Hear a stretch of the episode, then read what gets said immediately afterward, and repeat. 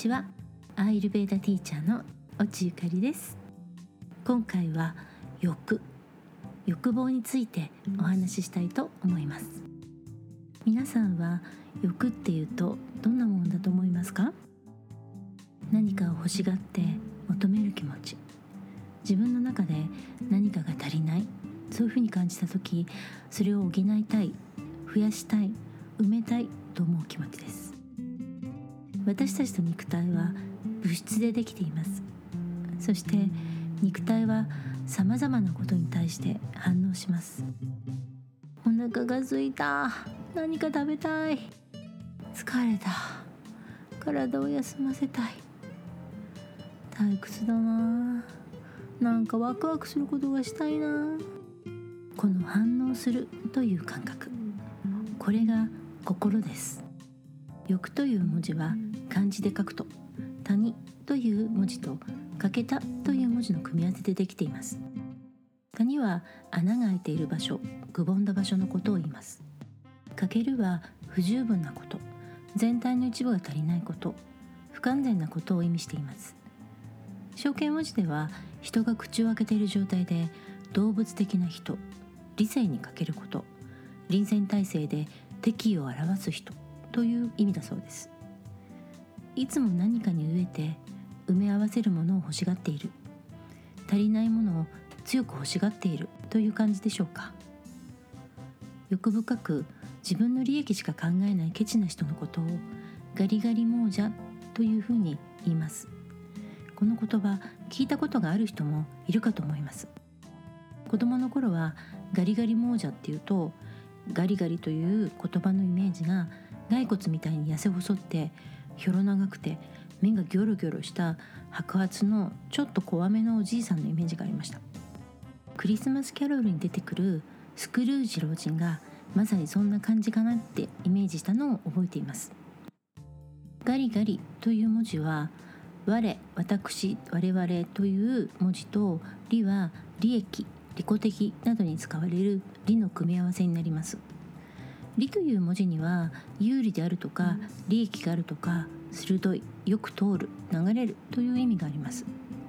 ガリガリにはひたすら自分の欲望や利益を追い求める利己主義一つのことに強く執着して他のことを考えるゆとりがないというありさまのことを言います。あと硬いものを噛み砕く時の音も指しています硬いものをガリガリって噛み砕いている時も確かにそれに集中しすぎて他のことに目がいってないですよね。つまり欲とは飢えや渇きなんですね。ものすごくお腹が空いて喉が渇いている時は生き物はそれを満たすことしか考えることができません。なぜなら生きている以上生き続けたいという本能が働くからです。仏教では心理的な欲求として5つの欲があると言われています。お金が欲しい物や財産が欲しいと思う財欲。異性を求めて愛されたい触れたい触れられたいという性的な欲求色欲。褒められたいすごいと言われたい認められたい嫌われたくないという名誉欲。飢えや渇きを癒したい何かを食べたいという食欲。体を休めたい眠りたいという睡眠欲。これを5つの欲五欲と言います。欲は誰でも持っています。欲も煩悩なので生きているうちはなかなか手放せるものではありません。場合によっては死んでも手放せないのが欲かもしれません。アイルベータでは人が幸福な人生を送るためにはダルマアルタカーマという3つのことが必要だと言われています。このことは他のエピソードでも何回かお話ししました。人生の目的であるダルマ。物質的な豊かさを得て自分の願望を満たし充実した時間を過ごすアルタ愛情を育み人間関係から生まれる幸せのカーマ。これらも全て5つの欲五欲の一つの形です。金を得ることは生活を営む上で必要なことでありまた財産があり生活に余裕があれば他の人を助けるために使うこともできます。愛され触れられたいという性的な欲求は子供を作り命のリレーを行うために必要です。愛されるということは自己肯定感にも必要なことになります。自分を愛してくれる人がいるということは自分を認めてくれてその人の人生には自分が必要だと思ってくれているということを受け取れるからです。愛されることを知っている人は人を愛する力が強くなり許し受け入れるという慈悲の心も生まれます。食べることは健康を保ち生きていくために必要なことなわけです。人の体は食べ物でできています。食べ物を食べるから体の組織が作られるわけです。アイルベーダでは食べ物を食べてそれが体の組織に変わる7つの工程があってそれをダートゥーの変換と言います。食べ物は消化されラサという結晶になりその一部がラクタという血液組織になりまたその一部がマーンサという筋肉組織になりその一部からメーダスという脂肪組織が作られまたその一部からアスティという骨組織が生まれそしてその一部からマッチャーという骨髄組織が作られ次にシュクラという生殖組織卵子や精子生殖器官が作られ次の命の元ができると言われています。そしてこの過程で生きていくための活力オージャスが生まれ健康を維持することができます。健康であれば今何をするべきなのかとか倫理観などの正しい知性が働きます。名誉欲は自己肯定のためにとっても必要です。そしてこれは人としての尊厳を保つ上でも必要なことです。人に認められるってすごく大事なことなんです。人としての尊厳は他者への理解にもつながりますし自らを正す気持ちも生まれます。睡眠欲は体と心を休め健康を維持するために必要です。疲れていると知性が働かず心は欲望に負けてしまうからです。アメリカの心理学者マズローは人間の基本的欲求として生理的欲求安全の欲求所属と愛の欲求承認の欲求自己実現の欲求知る欲求と理解する欲求美的欲求の7つがあると挙げています。これらの欲求は先ほどの五欲とダルマアルタカーマともリンクしています。体を作り健康を保ち安全な居場所があり大事だと思う仲間や家族がいてお互いを認め合い何かを成し遂げたいと思いそれを得るために学び知性を得て美意識が高まる。バランスの取れた欲は人に知恵と健康を与え才能や技術能力を高めてくれます。ですが人の心は弱いものです。毎日の生活にいつしか慣れてしまって慣れてしまうと新しい刺激を求めたくなります。そして現代社会ではたくさんの情報が常に流れて人の心に刺激を与え続けています。欲を追い求めすぎるとその先にはそれが得られないと感じる苦しみが生まれます。生きるために必要なものは実は簡単に手に入ります。これは欲ですが本当に必要なものは非常にシンプルでまた少量だからです。でも欲しいと望むことは感情です。新しい刺激や新しいもの欲しいと思ったものが本当に今必要なものなら多分それは手に入りやすいし実現もしやすいと思います。でもただやみくもに必要なわけでもなく欲しいという感情に心が強く支配されたものはたとえ手に入れたとしてもそれに満足することができません。なぜならそれはあなたにとって本当に必要なものではないからです。では同社別ではどうでしょう？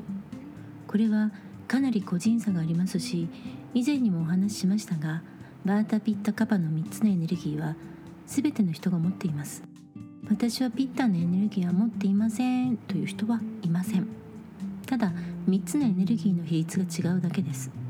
そして欲はその人の生まれ育った生活に強く影響されるところが強いです。寒い地方で育ったのか3世代の大家族で育ったのか片親だったのか都会だったのか。欲を作り出す刺激のもとはその人が育った環境で刷り込まれます。バータは執着する気持ちが少なく感覚でいろいろな物事を捉えます。動く質がありますから常に新しい情報を求めますが長い時間それをとどめる力が弱い。だからいつも新しいものを欲しがります。でも少量でお腹いっぱいになるし同じものを食べ続けるということができません。人でも物でも何でも同じです。新しいことが好き。でも怖がりなところがありますからちょっとでも怖いと感じたら手は出しません。そしてそれを手に入れるために面倒くさいとか辛いとか感じたらそれを手に入れたいとは強く思わなくなります。でもバータカパとかになると少し話は違ってきます。カパは3つの動作の中で一番執着する気持ちが強く働く動作です。一度手に入れたものや欲しいと思うものはカパにとっては必要なものだからです。カパは執着する気持ちが強いんですけど本当に必要なものでなければ欲しいと思いません。他の人からは「えー、そんなのが欲しいの?」っていうふうに言われるものでもカパにとっては必要だ。と判断したら全力でそれを手に入れようと努力します。コレクターのような収集癖はカパの力がないと集め続けるということができません。だからカパは欲しいものは結構吟味します。必要なのか必要でないのか長い時間をかけて考えます。だから必要なものはこういうものというこだわりがありそれと巡り合えるまでは気持ちが大きく動くことはありません。でも一度それに巡り合ってしまったらもうここからは大変です。普段のおとなしさや奥ゆかしさはどこに行ったのかというふうな情熱でそれを追いかけちゃいますなのでたとえバータが強めの人でもその人の動作のバランスがカパも強めだとそういう行動を起こしますそしてピッタなら支配欲と名誉欲が強めなので自分の力を反映させるためのことに強く反応します人が「ねえねえこれいいでしょ?」って何かを見せたら自分はそれに似ていてもそれよりもグレードが高く見えるが欲しいという気持ちが働きます。頭1個分。階段なら3段から5段ぐらい上にいたい。そういうふうに人から思ってもらえる。そう見てもらいたいという気持ちがありそれを必要だと強く思うためそれを手に入れるために努力します。でもカパのような地道な努力はしたがりません。ピッタは合理的に素早く手に入れたいという気持ちがあるからです。これはピッタバータとかになると今すぐ何としても金はいくらでも出すというような感じになってしまいます。バータピッタならその気持ちがもっと加速します。でも飽きて手放すのもめちゃくちゃ早いですけどね。そしてピッタカパとかだと手に入れる方法は慎重に進めたりします。合理的で素早く手に入れやりたいんだけれども大金は使いたくはないという心理が働きます。カパは貯蓄するという溜め込む性質がありピッタはこれは本当に採算に合うのかという天秤にかけるところがあります。まあだから合理的な考えができるんですけどね。